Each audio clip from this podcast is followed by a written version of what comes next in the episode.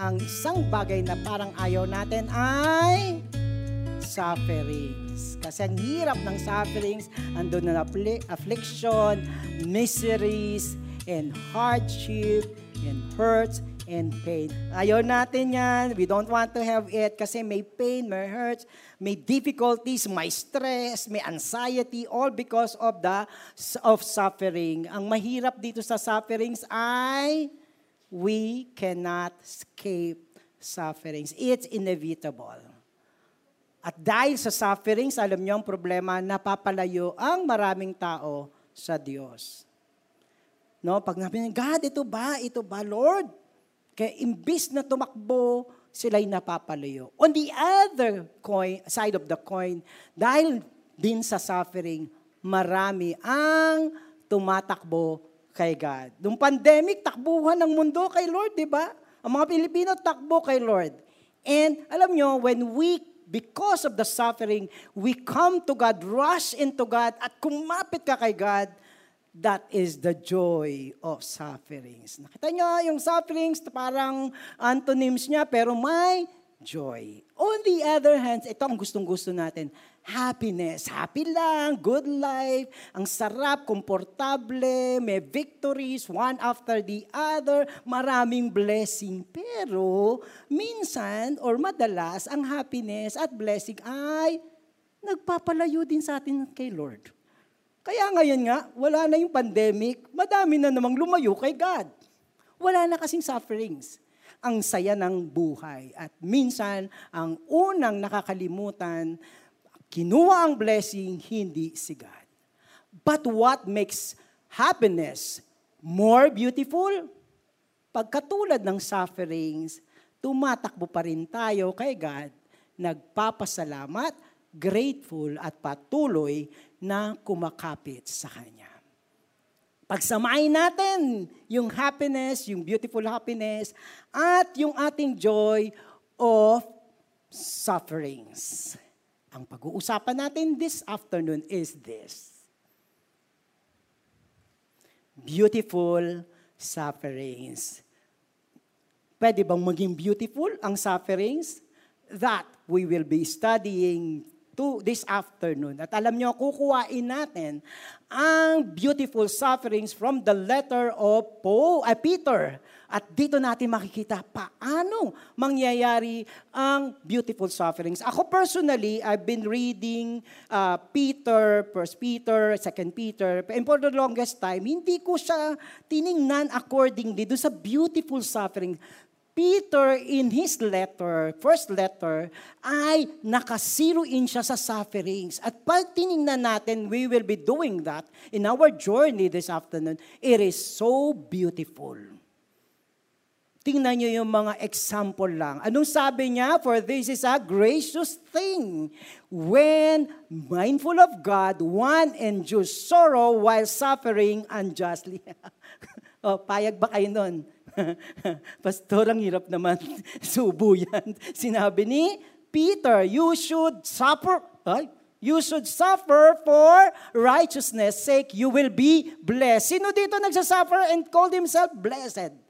Yan ang sinabi ni Paul. Pero I tell you, this is not easy. Kahit pa sabihin niya, do not be surprised at the fiery tri- trials when it comes upon you to test you as though something is strange were, happen, were happening to you. But, pakibasa po about suffering to. But what? Wow, sarap ng attitude natin, ano? Rejoice knowing that the same kinds of suffering are being experienced by your brotherhood throughout the world. Hindi ka lang ang nagsasuffer. And then this afternoon, we will see a different perspective. I tell you, ganun ginawa niya sa akin nung inaaral ko to. A different, different perspective and view on suffering. Let us all, this is our fourth week of our series, Stable and Sure. Ang title natin is Beautiful Suffering. Tayo po tayong lahat at tingnan natin ang ating text na pag-aaralan in 1 Peter chapter 2. Verse 4, it says, As you come to him, a living stone, rejected by men, but in the sight of God, chosen and precious, for you yourselves, like living stone, are being built up as a spiritual house, to be holy priesthood, to offer spiritual sacrifices acceptable to God through Jesus Christ. For it stand in Scripture, Behold, I am laying in Zion a stone, a cornerstone, chosen and precious, and whoever believes in him will not be put to shame. So the honor is for you who believe, but for those who do not believe, the stone that the builders rejected has become the cornerstone and a stone, a stumbling block, a rock of offense. They stumbled because they disobey, disobey the word as they were destined to do. But you are a chosen race, a royal priesthood, a holy nation, a people for his own possession, that you may proclaim the excellence of him who called you out of darkness into his marvelous light. Once you were not a people, but now you are God's people. Once you had not been received mercy, but now you have received mercy. Father, bless your word and even our mind and heart that we will be able to see the beauty in suffering with you and for you. In Jesus' name we pray. Amen. Let me, yan.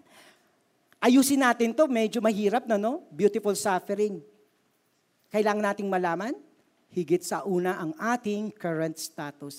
Para maging beautiful yung sufferings na titingnan natin. Ano ka ba? Sino ka ba? Ano ba ang current status natin? Ah, to, to be able to know our current status, tingnan natin, kanino ba ito binigay yung letter ni Paul na may beautiful sufferings. Kanino po? Anong sabi? Peter, an apostle of Jesus Christ, to those who are elect, exile of the dispersion in Pontius, Galatia, Cappadocia, Asia, and Britannia. Anong sabi niya to? Exile of the dispersion. Sino kausap ni Paul dito? Ay, ni Peter dito? Magagalit na sa akin si Peter. si, si Peter, Paul ako ng Paul. Ah, sino kausap niya? Exile of dispersion. Alam niyo po ba yung dispersion? Yung kumakala. So, ang kausap ni Peter dito ay mga Christian Jew. At kayo ay may kawayan Jew, ay Christian. So ngayon, nakatira sila sa paligid ng mga Hudyo, kaya dispersed sila, kaya exile sila kasi hindi nila katropa. O kaya ito ay mga Kristiyanong nakatira sa hintil.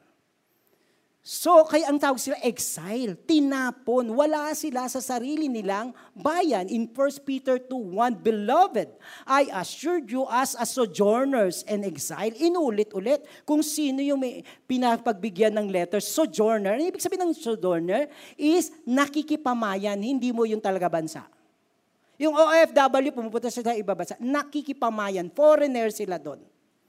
So ang sinasabing kinakausap niya about beautiful sufferings are foreigner. In nangingibang bansa. Sino yon? Mga mananampalataya ng Diyos. Kasi anong sabi ni Jesus Christ when He prayed to the Father sa John 17 verse 16, They are not of the world, just as I am not of the world. Ibig sabihin, dito kahit Pilipino tayo, hindi tayo talaga dito. So ang perspective ng beautiful suffering ay titingnan mo ang status mo na nakikipamayan ka lang dito. Gusto mo ba dito forever? Kaso dito walang forever. Ang kinakausap ng Diyos dito at ni Peter ay yung mga ang tingin nila sa buhay dito sa mundo ay pansamantala. Dumadaan lang ako. Kaya pag alam mo kung sino ka at nagkakaranas ka ng mga hirap, this is not the end the suffering is not in me kasi dumadaan. Ang tawag sa iyo ay sojourners. Mga exile tayo, para tayong tinapon dito. Sige, kung gusto mo, dito ka sa earth. Pero anong sabi? Kay Christ ako. Anong sabi ni Christ dyan sa dyan? They are not of the world because I am not of the world. Sino kay Kristo dito? Di ba sojourner tayo dito? Since you have been born again, not of perishable seed, but of imperishable through the living and abiding Word of God. Sino na karito dito nakarinig ng gospel? At tinanggap mo si Kristo bilang Panginoon at tagapagligtas? Ikaw ngayon ay biglang naging sojourner. Dati taga dito ka. Pero ngayon, nung naging kristyano ka na, hindi ka na forever dito lang.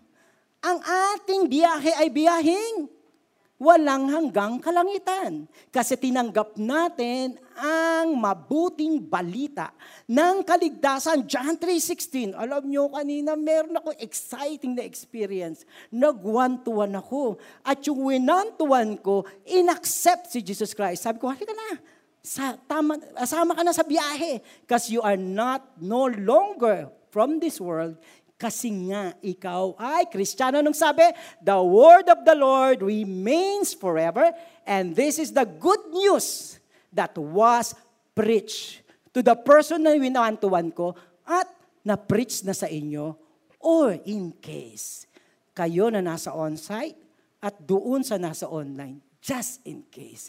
Hindi mo pa ako mahawakan. Ano yung sinasabi mong gospel? Anong sinasabi mong John 3.16? Namatay si Kristo dahil sa iyong kasalanan, pero ayaw ka ng Diyos pumunta sa impyerno. Ang ginawa ni Kristo, namatay sa krus upang ikaw ay iligtas. Ang gagawin lang natin, hindi lang ang manampalataya sa Kanya para ang ending mo ay sojourner ka na rin.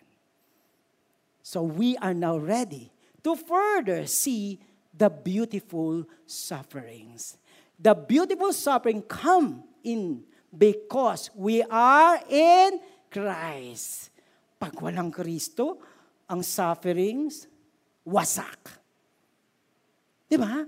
Pag mahirap, mahirap. Mahirap masaktan, mahirap mawala ng pag-asa, durug-durug. But with Christ, You just know that suffering is not the end. When we are in Christ, we can see the world and life differently, actually beautiful. Now, dumating ngayon yun dahil we come with Christ, in Christ a living stone, rejected by men, but in the sight of God, chosen and precious. And a stone, a stumbling block, and a rock of offense. They stumble because they disobey the word as they were destined to do. Dinisobey nyo ba yung word? Hindi. Tinanggap nyo ang gospel. Ang suffering natin una, sabi ko, with Christ. Alam nyo kasi, si Kristo, tinanggap pa siya dito sa mundong to? Di ba hindi? Eh ngayon, si Kristo ang cornerstone natin, right? Tapos si Kristo ay ni-reject. Di ba now? Yung iba na sojourner tayo, sino, kanino tayo ngayon nakaangkla? Kanino tayo naka-union? Kay Kristo. Eh si Kristo ni-reject. Now, nagsisimula na yung sufferings natin kasi nire-reject tayo ng mundo. Di ba? Sino nakarinig dito ng persecution? Wow, baduy mo. Oy, luma pa, panahon pa namin yung baduy. Ba, people are not always with us. Alam niyo po ba, minsan sa forum, sabi nga, huwag ka maglagay dito ng Bible. So they reject. That is, sufferings, yung beautiful sufferings natin is for being rejected as the cornerstone. Now that we are living stone, we are also rejected by the world. Anong sabi pa niyon? If the world hates you, you know that it has hated me before it hated you. Sinong hinated me before he hated you? Si Christ. Hindi na tinanggap si Kristo sa mundong ito. Anong ginawa pa nga siya? Pinako siya sa krus. Inaaway siya talaga. And all those who are following Him are rejected by the world. If you were of the world, the world would love you as it its own. But because you are not of the world, but I chose you out of the world, therefore the world hates you. Sinong friendly-friendly lagi, kahit anong ginagawa nilang kalokohan, friendly-friendly ka rin kasi bakit? Pareho din. Subukan mong umiba ng direksyon, galit na sila sa'yo. Ito trolls ka na. But look at this. Remember that the word that I said to you, a servant is not greater than his master. If they are persecuted, they will also persecute you. What is beautiful suffering? Beautiful suffering is when we stand in Christ and for Christ, even though people hate and reject us. Di ba ang hirap, ang hirap mag-isa? Ang hirap pulaan. Ang hirap sabing, wala ka. But when we suffer with Christ, alam natin that it is beautiful. Further, ano sabi? As you come to Him, a living stone, rejected by man, but in the sight of God, chosen and precious, you were yourselves like living stone. Yung cornerstone, ni-reject. Tapos tayo na tumanggap kay Kristo, anong tawag sa atin? Batong buhay. Pero, rejected din. Pero sa dating yung naging living stone tayo, that is our union and oneness is in Christ and being built up as a spiritual house. Look at you. Mga butong, batong buhay, diba? Nagsama-sama dito tayo. Sabi, 4 p.m. Punta tayo dito. You are now living stone. Alam niyo po ba, ang lahat ng tinatayuan natin is Christ. Christ is so blessed to see you all coming together corporately because you, one of you, every one of you are living stone, union and united in Christ. Ang sarap talagang maging kasama ang Diyos. But you are a chosen, a royal priesthood, a holy nation, a nation for His own possession. Rejected by the world, but chosen by God. Tingnan mo nga yung katabi mo, kahit may face mask. Diba? Chosen by God. You are chosen by God because you are in Christ.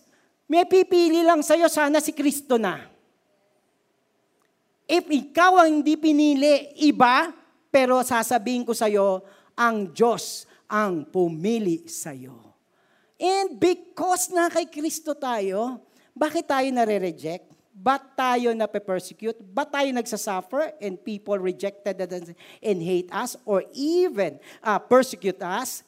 Our strange and unique life and identity. Alam niyo po, lalabas yung they hate us. Lalabas yung parang kakaiba ka. Ba't meron kang kaiba? Kasi lahat papunta dito, bakit gaw pa ganyan? Because of your identity in Christ and particularly anong identity kay Christ ito madali. Ay tingnan, anong sabi, as you come, balik uli tayo, a living stone rejected by man, but in the sight of God, chosen and precious, but you yourselves like living stone, ano kalagay? Build up a spiritual house. Ano bang klasing, ano, ano, bahay, hindi bahay aliwan. Hindi bahay sugalan kung hindi, anong tawag natin natin ngayon?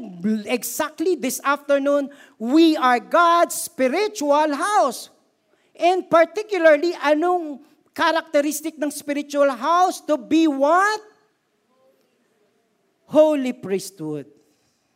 Holiness. Alam nyo, ang nagpapayunik sa atin, kung bakit tayo hated and reject, righteousness and holiness. But you are a chosen race, a royal priesthood, and a, and a, bakit ka kaya minsan hindi nire-reject? Kasi baka katropa. Kung anong ginagawa mo nila, gagawin mo pa rin. Pero di ba, naka-tie up tayo kay God? Would God be pleased and honored? Kung anong ginagawa ng mundo na mali, ah, hindi ko sinasabi lahat ng ginagawa ng mundo ay mal, mali. Ah. Kung anong ginagawa ng mundo ay mali at kasali ka doon, hindi ka re-reject. Tropa eh. Diba? Dagbarkats o kamadlang people or what? Makita natin, this is exactly the heart of the matter. Are we living a holy life a unique life. The beautiful sufferings level up with our strange, weird, peculiar, kakaibang way of living. Ano yung kakaibang way of living? Parang ang weirdo mo, parang ang strange mo. What is that? In one word, holiness and righteousness. Alam nyo, ito na yun eh. Isa sa trending before God, the message of righteousness. Kasi ang takbo na ngayon ng mundo, palihis. Tapos yung kristyano, palihis. Hindi na iba. Hindi na strange. Hindi na kakaiba. I'm preaching now and I've been preaching for how many months? Ito pa din yung mensahe ng Diyos. That we stand to be counted, to be unique, to be distinguished. Because we have the identity in Christ. Because we suffer with Christ for doing what is pleasing and honorable to God. Di ba po? Eh ngayon, ang bilis mag-trending, sali ka na rin. Ang bilis niya, I tell you this time, ang bilis ng hatak, mga anak. Ang bilis kayo hatakin. But I tell you, you are a royal priesthood, a holy nation, chosen by God. You are weird. You are strange. Kakaiba ka. Te. Kakaiba ka, bro. What is different in you is because Christ is seen in each one of us. As we come together, lalo nilang makikita that Christ is living in us. How is it to live and suffer in the midst of a majority? Bala na kayo dyan. Anong klaseng mundo ngayon? Kasi ayokong to be sound so judgmental. Paano mabuhay at yes, mag-suffer sa mundong lahat ay pakaliwa. Lahat ay abnormal o kaya lahat ay normal. Kasi ikaw ang strange. Ang hirap nun. I tell you. Kaya nga sabi ko sa mga next generation, ito yung sabi ko, sila ang nasaan? Nasa ano, battlefield. Kaming may katandaan na, doon na kami sa bahay, konti yung tukso. Apko, kaso pinasok na tayo ng tukso sa bahay natin, di ba? Pero yung mga anak natin, lalo silang nandoon. It is so very difficult for our children and the next generation to live as royal priesthood, as kakaiba and strange, all because around them mostly their close friend, are going their way against honoring God. Palihis. And I have my heart, not to judge everyone, kasi minsan nadadala at nadadarang din tayo, so we have this heart for each and every one of us to fight, to be a royal priesthood despite and in spite of everything. Knowing that you were ransomed from the futile ways inherited from your forefathers, not with perishable things such as a silver or gold, but with what? Precious blood of Christ is like that, a lamb without blemish or spot. Bakit tayo holy? Hindi dahil banal tayo. Bakit tayo naalis sa dating lumang panahon or buhay? Bakit hindi naging stranger na tayo sa mundong ito? Hindi madali yon. Anong cost ng ating pagiging strange at unique? The blood of Jesus Christ. It is through the blood and the sacrifice of the God of heaven coming down on earth only to save us, only to cleanse us from unrighteous way and futile way. Namatay si Kristo sa maling buhay, maling isip, maling conduct. Kaya ang sabi ni God, you are a chosen generation. I paid the price. And the price is from unblemished blood. Ang linis-linis ng Diyos. Pero ano? sa krus ng Kalbaryo, lahat ng ating kasalanan ay sinapo niya para tayo ay maging malinis. And ang sabi, He Himself bore our sins in His body on the tree. Napako siya sa krus ng Kalbaryo para sa mabuting buhay. Hindi lang masayang buhay, kundi mabuti at tamang buhay we might die to sin and to live in or to righteousness. By His wounds, you have been healed. Lagi natin tong kinukot pag may sakit. By His wound you are healed.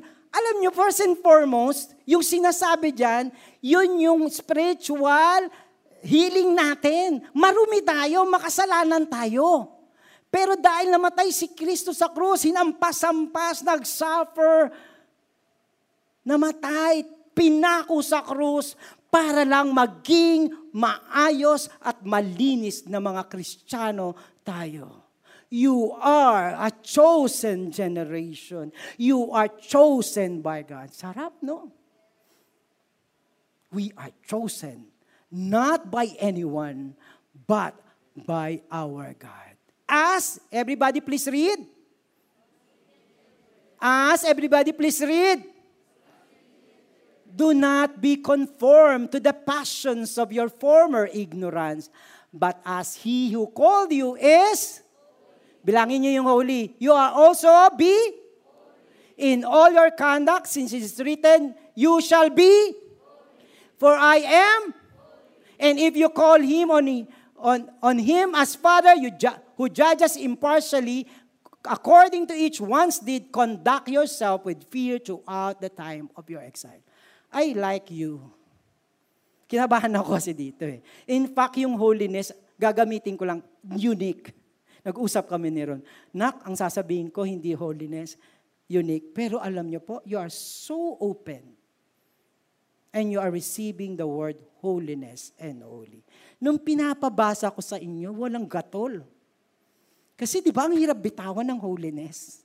Ako mismo ang hirap yung bitawan. Eh, di tanggalin na lang natin ang holiness sa Bible. Sige, punitin nyo lahat ng page na may holiness, na may righteousness. May matitira konti. Bless me, bless me, bless me. But this is holiness. And you are speaking with confidence. Hindi naman tayo ang holy, kundi si God. Anong sabi niya sa latter part? If you call on Him as Father who judges impartially according to each one's deed, conduct, kung tatay ang tawag mo kay God, conduct yourselves na anak ng Diyos. Simply put. Hindi lang tayo tatawag ng tatay, penge. Pero pag sinabi ni tatay, wag na yan, tama na yan, tigilan mo na yan, tatay, penge. Sabi, if you are, ho- uh, your God is holy, so be So be. Parinig natin sa ating sarili at kay Satanas at sa mundo. So you be. Thank you, Christians. Thank you, chosen generation. Tinulungan niyo ako na lalong lumakas ang loob mag-preach ng for our God is a holy God. We are called, tingnan nyo, hindi ko sinabi we are called to be holy. Baka batuhin niyo ako rito eh. Pero nilagay ko unique. Dapat pala hindi ako maatras eh, no? You are called to be very good. The whole book and letter of Peter is about holiness. Alam mo, kaya nga nung sinabi ko sa umpisa, ko, ang gara pala nitong Peter na to. Kasi si Peter last of the apostles na nagsulat. Parang hindi na nga siya magsusulat. Siguro nung tumanda siya, madami siyang pinagdaanan, ito yung sinasabi niya, lalo na sa mga Kristiyano, mahihirapan tayo dito sa mundong ito, di ba? Ang daming tukso. Ang daming persecution for being Christian. Anong sabi niya? Still, be holy. Sufferings are made beautiful when we are suffering, kanina? For and with Christ. Anong sabi natin dyan? For this you have been called because Christ also suffered for you, leaving you an example. Si Jesus Christ, ano example niya? So that you might follow in His footsteps. He committed no sin, neither was deceit found in His mouth. Of course, perfect yung holiness ni Christ. But alam niyo po ba yan, yung ating desire to please God, ating desire to honor God, honors God. And we will have wins papalpak, minsan natutumba, hindi ko sinasabing perfect, kasi ako din ay pumapalpak, natutumba. Pero ang sabi ni God, tayo, you are holy because you are my son. And when he was reviled, he did not revile in return. When he suffered, he did not threaten, but continued. Etong gagawin natin. Everybody please read for holiness and for being royal priesthood and trusting himself to him who judges justly entrusting ourselves to God. Lord, tulungan mo ako. Itawid mo ako rito. May tukso. Si Eva Eugenio pa. Luma na yung sa akin eh. Tukso layuan mo ko. Pero di ba, sabi mo, ito, makakatropa dyan. Ano na kaya ngayon ang kanta natin? So, di ba, Lord, help me out. Sino na dito umiyak? Lord, magsunod ka lang. Lord, Lord. Pero alam mo, pag natawid mo, di ba?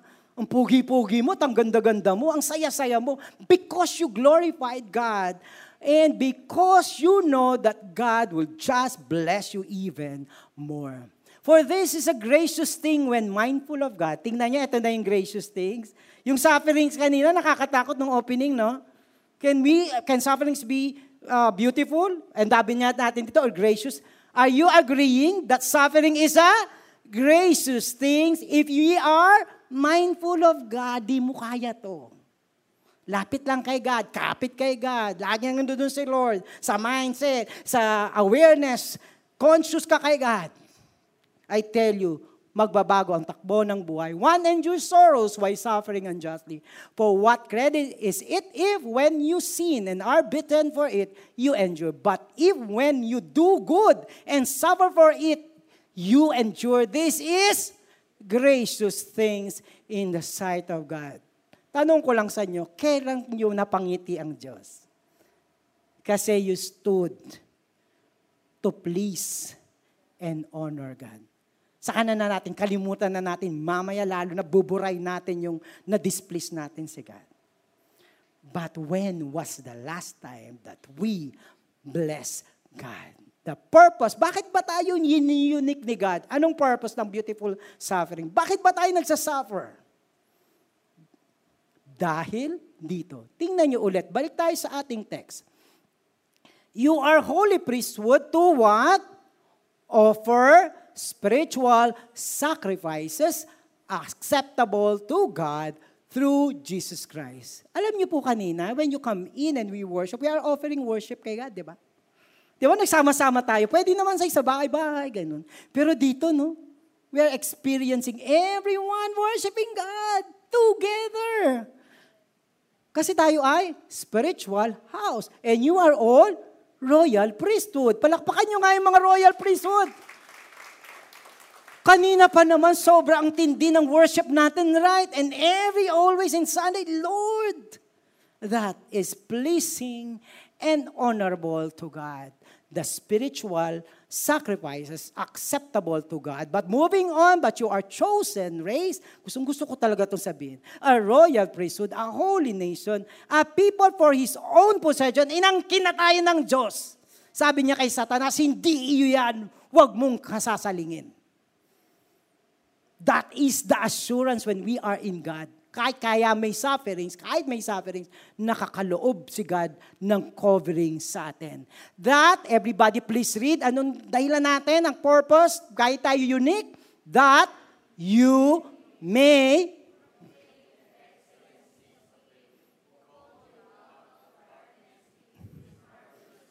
para ipagbuni at sabihin sa mundo na ang kalawalatian, ang pagmamahal, ang sakripisyo ni Jesus ay nag-alis sa atin sa darkness into marvelous life. You just look so beautiful. Diba? Ramdam nyo ba when we come together and worship God? There is something really, kanina yung sumi, parang ano an, yung ginagano natin mga words na that glorifying God. We are here suffering because we will show forth to the world the glory of God. Pag hindi tayo nagpadarang at tayo inaway, usapan na to, may lagayan, hindi ka pa ba? Hindi ka ba makakasama? Usapan na to one week ago, nag-attend ka lang ng Sunday, hindi ka na sasama dito. What are we showing? Anong pinapakita natin? Showing God moves. And when they see that in us, they will also glorify God. Our offering also, by the way, is that us transform lives of the people. Alam nyo, pag sinyer mo yung gospel, pag na-bless siya sa buhay mo, tapos sabi niya, bakit meron? Anong meron dyan? Tatay Totoy, anong meron sa'yo? Bit-bit mo yung ta- apat mong anak. Dahil sa 321 yan. Bilib talaga sa tatay, binalikan ko nga siya kasi pitpit niya yung apat niya anak. Adult ha? Hello. Napupurihan. Tapos balo siya, sabi niya, hirap mag-isa. Mahirap ba yan tayo? Anong nakikita natin? Is the excellence of God and people will be drawn to God. Again, sorry ah, uulitin ko lang. Kanina talaga, nung nagpe-pray na kami ng acceptance ng wina one-to-one. Lord, I offer you His life before you. Alam niyo, worship yun na. Alam mo, ang tinatanggap ni God, yung excellent, yung offering natin are people that you you share the gospel with. People na, na, na, na move sa buhay natin sa pagsasalita nating derecho at naging kristyano din. Lord, this is my offering. Magdala kayo sa isang linggo na this is our offering. We worship tayo, tapos sabi Lord, oh, ito, gumagin tayo. This is our offering. Excellence, the excellence of God. Keep your conduct among the Gentiles honorable so that when they speak against you as evildoers, they may see your good deeds and glorify God on the day of visitation. Sino na dito ang, nako, ang dami mo nang nadala kay God? Anong sabi? They will see your good deeds and glorify God. With respect to this, they are surprised when you do not join them in the same blood of debauchery and they malign you. Sige na, sabihin mo na kung anong sasabihin mo. But they will give account to Him who is ready to judge the living and the dead. Pag ikaw naman ay tinanggihan, nasa kanila na yon. Let the word save you, save others, but also let the word of God judge them. Hindi ikaw ang mga hatol. Ang hatol ay ang salita ng Diyos na binigay mo sa Kanya, tinanggihan man niya, o ininsulto man niya. Our beautiful blessing for our beautiful sufferings. Are you ready to receive more blessing this afternoon? Kasi may beautiful blessings sa beautiful sufferings natin. And but rejoice in so far as you share Christ's suffering. Oh, sharing Christ's suffering, that you may also rejoice and be glad when His glory is revealed. When the glory of God is revealed, kasama ka dun. Pag kukunin na ng Diyos yung kanya, kasama ka dun, di ka maiiwan. Kapag nagsama-sama na tayo, yung, ano, yung living stone sa langit, kasama ka doon. May higit pa ba? Na reward. May higit pa ba na blessing to be with God in eternity? For you are insulted for the name of Christ. You are blessed because the Spirit of the glory of God rests upon you. Wow! Bigat nito, pero ang sarap. The glory and the Spirit of God dwells in you. Grabe, iba ang daming aayusin sa mukha, sa damit, sa lahat-lahat na. Parang wow mapapaaha ka. But I tell you, nothing much the glory of God in each every one of us. Tapos coming together pa tayo, sabog na dito ang Shekinah glory ni God. And then, therefore, let those who suffer according to God's will will entrust their soul to whom? God. Si God lang ang cornerstone for the eyes of the Lord are on the righteous and His ear are open to their prayer. Saan nakatingin si God? Naku, dami natin tinitingnan ni God. Kanino nakikinig ng prayer si God? Sa ayo at sa akin, sa chosen generation. Tara, let me ask the worship team to be here. Alam niyo po, ang dami ko sa inyo dito sinabi merong mabibigat. Pero actually, ang hirap. Di ba po? Mag, madali bang maging unique? Madali bang maging righteous? Madali bang tumanggi? I tell you, hindi. At alam ng cornerstone o ni Kristo ang bagay na yon. And this time, inunahan na tayo ng Diyos sa John 17, nagpray na siya para sa bawat isa sa atin. And this afternoon, we will be praying the prayer of God for each and every one of us. Tayo tayo. Gusto ko kayo magsabi ng prayer na ito ni God. Although I am the pastor this afternoon, but I tell you, beyond me is the assurance of God. Na sinabi ng Diyos, pinili kita. Ang dami-daming tao sa mundo. Pinili kita. You are so special. In fact, ang tawag sa iyo, royal priesthood. Royal children of God. Royal children of God. Hear this prayer of our Lord Jesus Christ. Father, I am praying for them. I am not praying for the world, but for those whom you have given me. They are yours. We are of God. All mine are yours, and yours are mine. Hindi lang si Kristo, kung hindi pati ang ating Diyos na Ama ang umaangkin sa atin. And I am glorified in them. I have given them your words, lalo na kanina, and the world has hated them because they are not of the world, just as I am not of the world. I do not ask that you take them out of the world, but that you keep them from the evil one. That you keep them from the evil one. That you keep them from other sufferings, the pain, disappointment, brokenness. Keep them away. God, keep them, keep us. We cannot, Lord, hold on without you. And thank you, Jesus Christ, for asking the Father to keep all of us under your wings. They are not of the world, just as I am not of the world. Lord, sanctify us. Sanctify us by your words.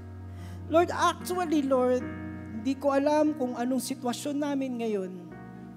Baka nagsimula kami dito, ang tingin-tingin namin sa sarili namin, we're so, so dirty. May sin, may continuing sin. Pero Lord, ang sabi mo, ang banal na dugo mo is enough to cleanse us. Kaya ngayon na lumalapit kami sa iyo, salamat sa paglilinas mo. And we just would like to pray, sanctify us, Lord, in the truth. Your word is truth. As you have sent me into the world, so I have sent them into the world. And for their sake, sabi ni Lord, I consecrate myself that they also might be sanctified in the truth. Let us stay in the presence and in the power of the Holy God. And let the Holy Spirit and the blood of Jesus just cleanse us. Yes, O oh Lord. Maraming marami pong salamat. This is a divine appointment for all of one this afternoon. Dinala mo kami rito para dyan. Receive the blessing and the empowerment of God, God would give you the power to say no and then go straight to a life na at family na binigay ng Diyos. Receive. Receive the blessing of God. In Jesus' name, we pray. Amen. And amen.